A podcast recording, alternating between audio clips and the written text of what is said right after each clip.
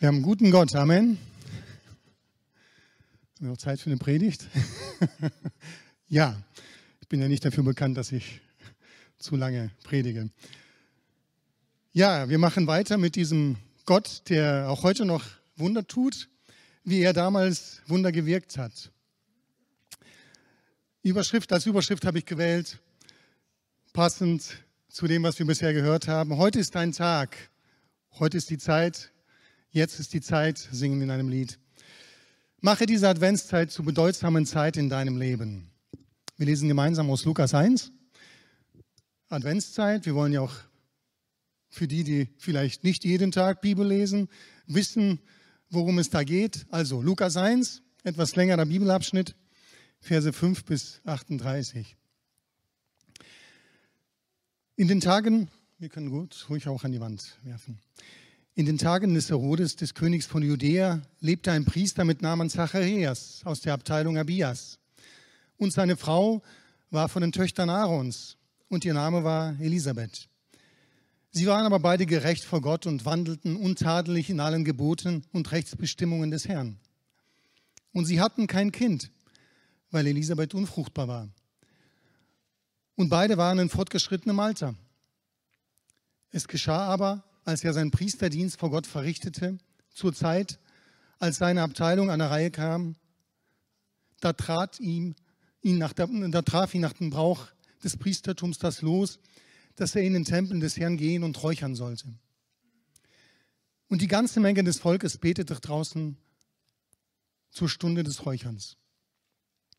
Da erschien ihm ein Engel des Herrn, der stand zur Rechten des Altars, des Räucheraltars. Und Zacharias erschrak, als er ihn sah, und Furcht überfiel ihn. Aber der Engel sprach zu ihm, Fürchte dich nicht, Zacharias, denn dein Gebet ist erhört worden, und deine Frau Elisabeth wird dir einen Sohn gebären, und du sollst ihm den Namen Johannes geben. Und er wird dir Freude und Frohlocken bereiten, und viele werden sich über seine Geburt freuen. Denn er wird groß sein vor dem Herrn.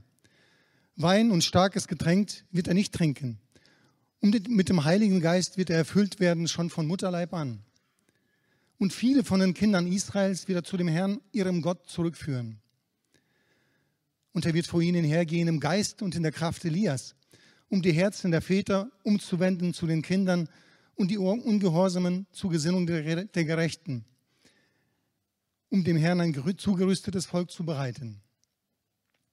Und Zacharias sprach zu dem Engeln, Woran soll ich das erkennen? Denn ich bin ein alter Mann und meine Frau ist in fortgeschrittenem Alter. Und der Engel antwortete und sprach zu ihm, ich bin Gabriel, der vor Gott steht und bin gesandt, zu dir zu reden und dir diese frohe Botschaft zu bringen.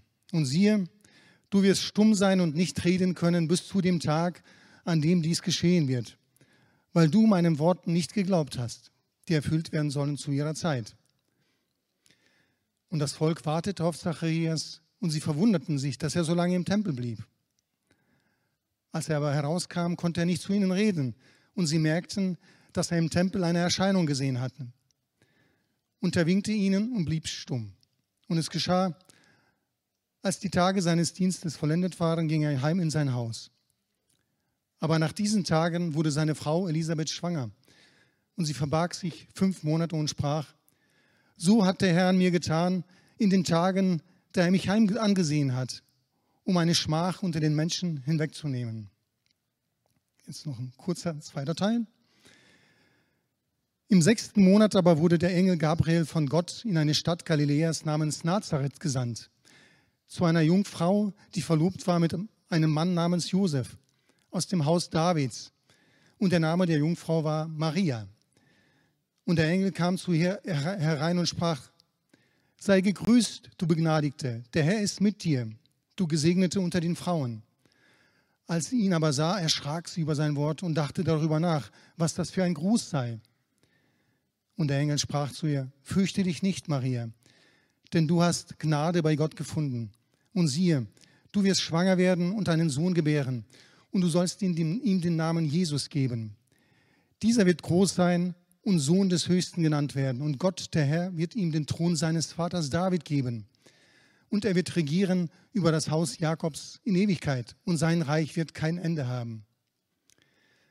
Maria aber sprach zu dem Engel, wie kann das sein, da ich von keinem Mann weiß? Und der Engel sprach, antwortete und sprach zu ihr, der Heilige Geist wird über dich kommen und die Kraft des Höchsten wird dich überschatten. Darum wird auch das Heilige, das geboren wird, Gottes Sohn genannt werden. Und siehe, Elisabeth, deine Verwandte, hat auch einen Sohn empfangen in ihrem Alter und ist jetzt im sechsten Monat sie, die vorher unfruchtbar genannt wurde. Denn bei Gott ist kein Ding unmöglich. Maria aber sprach, siehe, ich bin die Magd des Herrn, mir geschehe nach deinem Wort. Und der Engel schied von ihr. Das ist die Geschichte, die sozusagen Weihnachten einläutet, die Zeit, auf die wir zusteuern. Lukas hat sie niedergeschrieben. Lukas war, haben wir schon gehört, war Arzt und Grieche, also kein Jude, und er hat auch war sehr sorgsam darauf bedacht, einen sehr detaillierten und genauen Bericht zu verfassen. Und hier geht es um den Anbruch der neuen Zeit, um die, den Anbruch der Zeit, in der wir leben, des neuen Bundes, des Jahres Null. Wir haben schon gehört, es gibt im Griechischen für die Zeit zwei Worte. Es gibt den Kronos und den Kairos-Begriff. Um genau zu sein, das sind es nicht nur Begriffe, es sind in der griechischen, griechischen Mythologie sind das zwei Götter, die für die Zeit stehen. Kronos ist einfach die Abfolge Tag für Tag, die Zeitabfolge und Kairos. Dieser Zeitbegriff bedeutet günstiger Zeitpunkt, eine Entscheidung, dessen ungenutztes Verstreichen nachteilig sein kann. Also eine besondere, wichtige Zeit. Und dieser, dieses Jahr Null war der Kairos-Moment der Weltgeschichte. Das ist die Zeit, das, das, war, das ist das Jahr, wo unsere Zeitrechnung begann und auch immer noch weitergeht.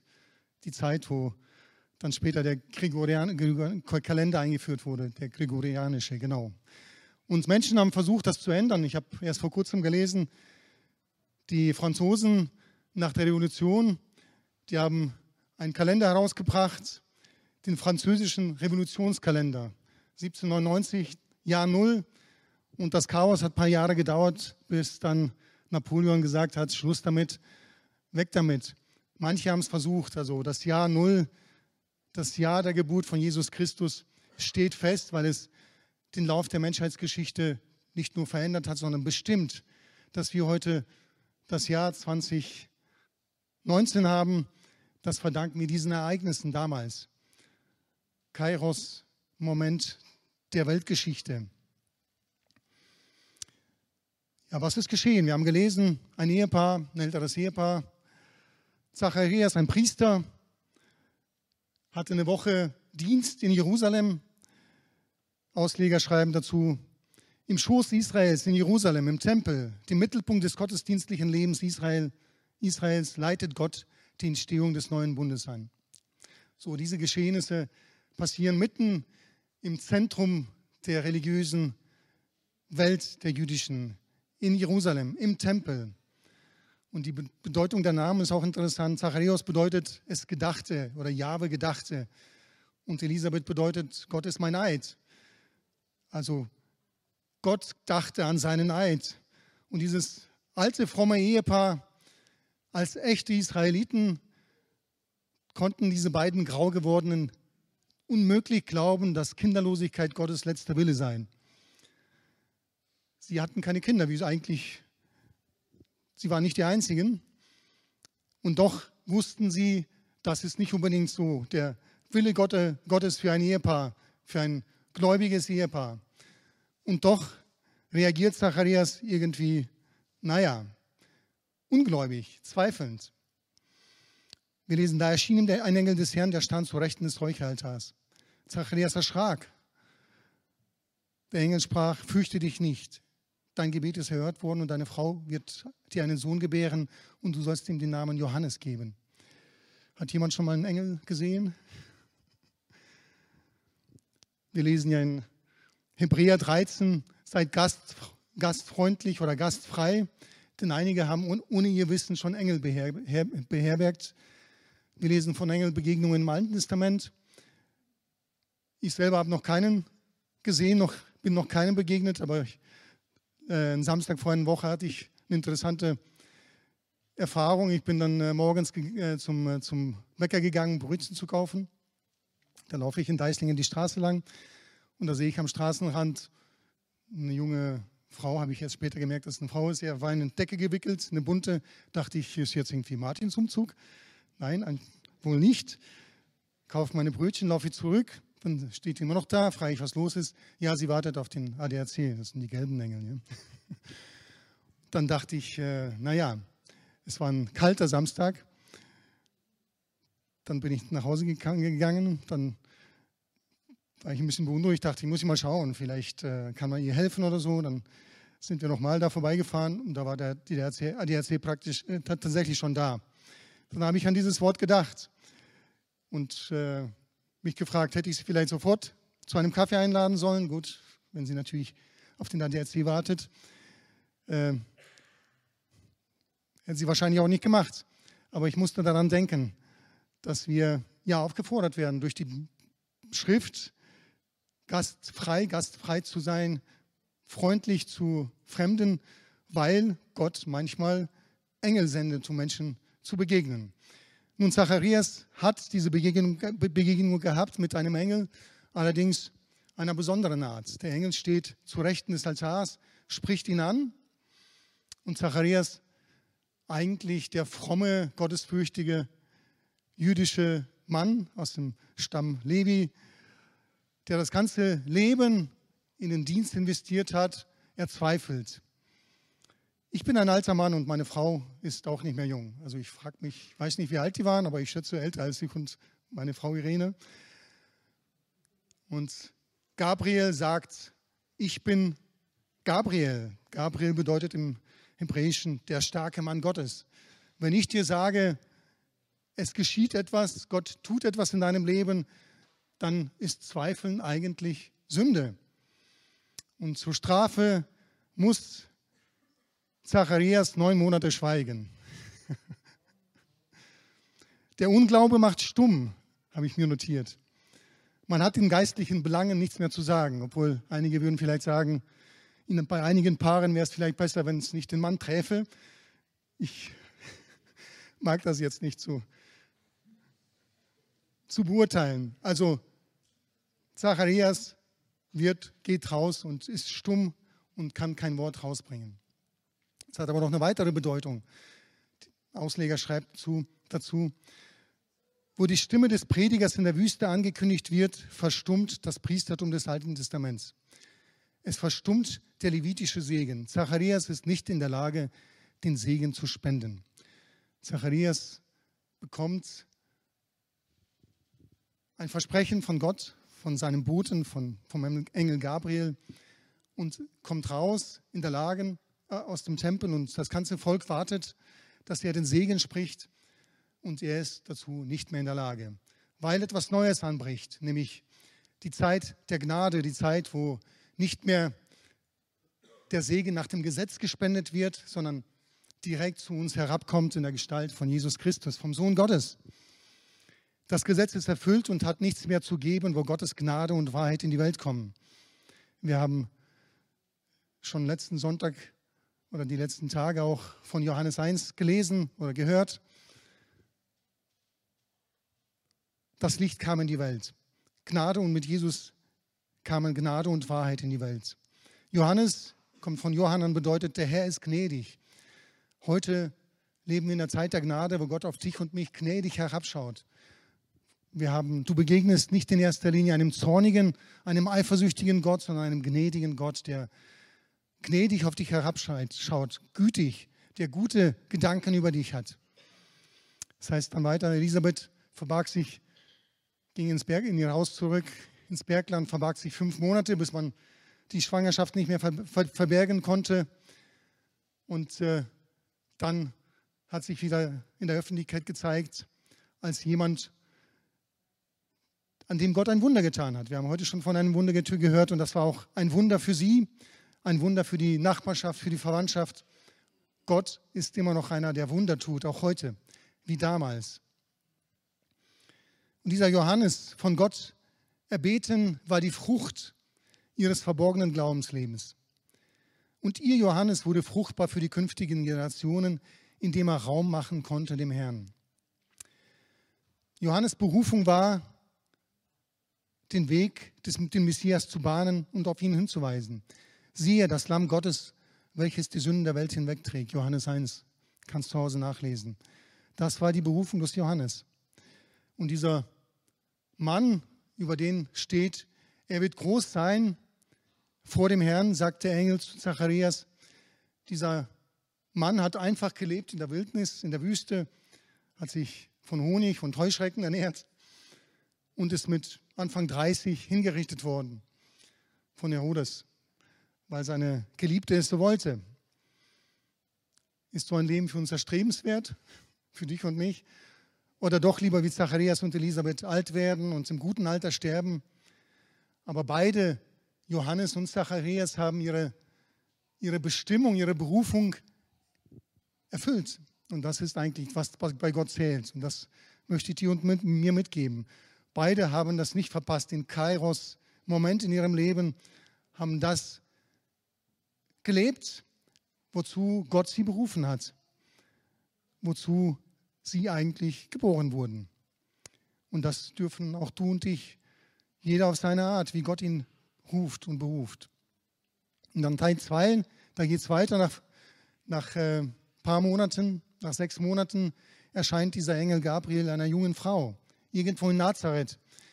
Über Nazareth heißt es in Jesaja, Matthäus nimmt Bezug auf Jesaja 8,23, das Land Sebulun und das Land Naphtali. Und dann heißt es im Matthäus-Evangelium, Galiläa der Heiden. Das war jetzt nicht, nicht das Zentrum des religiösen Lebens, das war schon weit draußen Richtung, Richtung Syrien. Für die Juden nicht mehr so eine koschere Gegend, da waren schon, war schon sehr viel vermischt mit dem Heidentum. Da erscheint der Engel Gabriel in Nazareth einer jungen Frau, einem frommen jüdischen Mädchen mit dem Namen Maria. Und genauso wie Zacharias bekommt auch sie eine Verheißung von Gott, ein Versprechen. Ja, das war für die Juden, die mussten erstmal schlucken. Der Engel erscheint einer Frau. Ich habe gelesen, es, gibt, es gab damals, ich glaube nicht, dass es jetzt immer noch gibt, ein jüdisches Gebet. Danke Gott, dass ich nicht als Heide, als Aussätziger oder als Frau geboren wurde. Also Gott hält nichts von solchen Gebeten. Deine Herkunft ist nicht entscheidend. Auch dein Alter, dein sozialer Stand und dein Geschlecht sind nicht entscheidend, sondern wie deine Herzenshaltung, die sind entscheidend von Gott, vor Gott. Diese junge Frau, Maria, der erscheint Gabriel ebenfalls und grüßt sie auch mit einem besonderen Gruß. Sei gegrüßt, du Begnadigte, Begnadete. Auch wieder jemand, dem Gott die Gnade zuspricht. Und Gnade ist ja ohne Verdienst. Gott erwählt ohne Verdienst und spricht Gnade zu. Auch dir und mir, wir dürfen das erleben. Du darfst dich als jemand sehen, auf den Gott voller Gnade herabschaut und dich, äh, schaut und dich begrüßt mit dem gleichen Gruß. Sei gegrüßt, du Begnadigte, Begnadete, Begnadigte. Maria, seltsamerweise kommt der Name von Miriam, Bitterkeit, Betrübnis. Sie glaubt dem Engel, auch wenn sie, auch wenn sie auch fragt, wie Zacharias, wie soll das denn geschehen? Ich bin noch unberührt. Ich weiß noch von keinem Mann.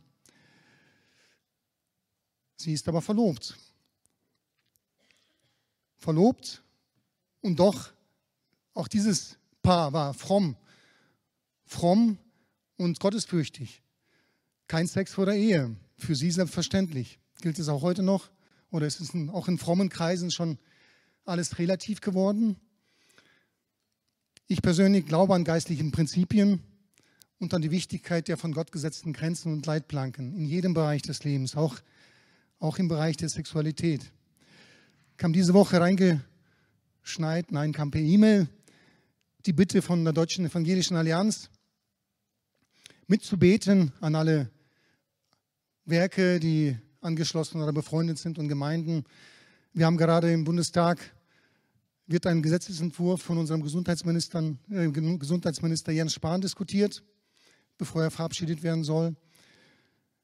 Das Gesetz soll heißen,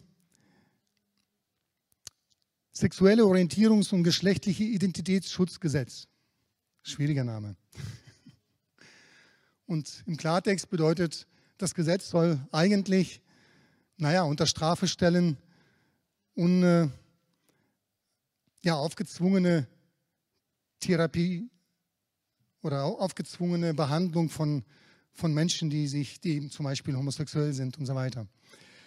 Und äh, obwohl der Grundgedanke gut ist, dass eben keinem was aufgezwungen werden soll, hat das natürlich auch viele Tücken. Und deswegen die Bitte auch von der Deutschen Evangelischen Allianz, die da mit dabei ist als, äh, als ein Verband, der, der eben auch Formulierungsvorschläge einbringt, dass insbesondere zum Beispiel auch die Religionsfreiheit gewahrt werden bleibt, dass christliche Überzeugungen weiter öffentlich vertreten werden dürfen, auch von der Kanzel, dass gepredigt werden darf, was Gott sagt zum Thema auch der Sexualität. Gut, das war jetzt ein kleiner, kleiner Nebenschauplatz, aber wir dürfen auch dafür beten. Es betrifft, betrifft auch, auch uns als Gemeinde genauso wie, andere, wie es andere betrifft. Also Maria, verlobt, aber unberührt, sie glaubt die Mängel. Sie glaubt die Mängel. Und obwohl für sie viel mehr auf dem Spiel steht als für Zacharias und Elisabeth. Für Elisabeth war, Elisabeth war das eine, eine gute Nachricht, Befreiung. Gott hat meine Schmach weggenommen. Kinderlosigkeit war eine, ein, ein Makel, ein Stigma. Die, die Kinderlose, das war ein Schimpfwort sozusagen. Elisabeth ist froh, dass sie Johannes bekommen darf in ihrem Alter. Für Maria, eine unverheiratete Frau, die schwanger wird, das ist ein ganz, andere, ganz anderes Problem, das sich da auftut. Auch für Josef. Wir lesen dann weiter. Josef war nicht von gestern. Er wusste, was auf dem, Spiel, auf dem Spiel steht und er wollte sie heimlich verlassen, heißt es, um sie nicht in Schande zu bringen. Und Josef brauchte auch ein bisschen Nachhilfe von Gott. Und weil Josef wahrscheinlich ein anderer Typ war, kam nicht Gabriel persönlich, sondern es heißt, er hat, Gott sprach in einem Traum zu ihm, schicke Maria nicht weg, denn was sie empfangen hat, das ist von Gott, vom Heiligen Geist. Also beide hören auf Gott, beide verpassen nicht diesen Kairos-Moment in ihrem Leben.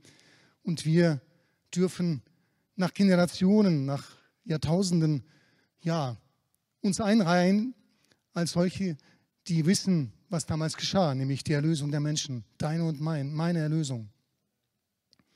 Das Zeitalter der Gnade wird eingeläutet. Du darfst sicher sein, dass Gott gnädig auf dich herabschaut. Und Johannes 1, 16 lesen wir, aus seiner Fülle haben wir empfangen Gnade um Gnade. Diese beiden Paare haben diesen Kairos-Moment in ihrem Leben gehabt und alles hat sich verändert für beide.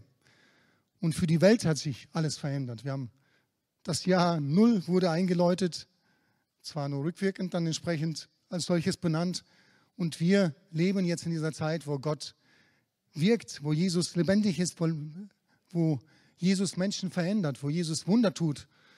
Das haben wir heute schon gehört. Und ich möchte dir mitgeben, heute erkennen deinen Kairos-Moment.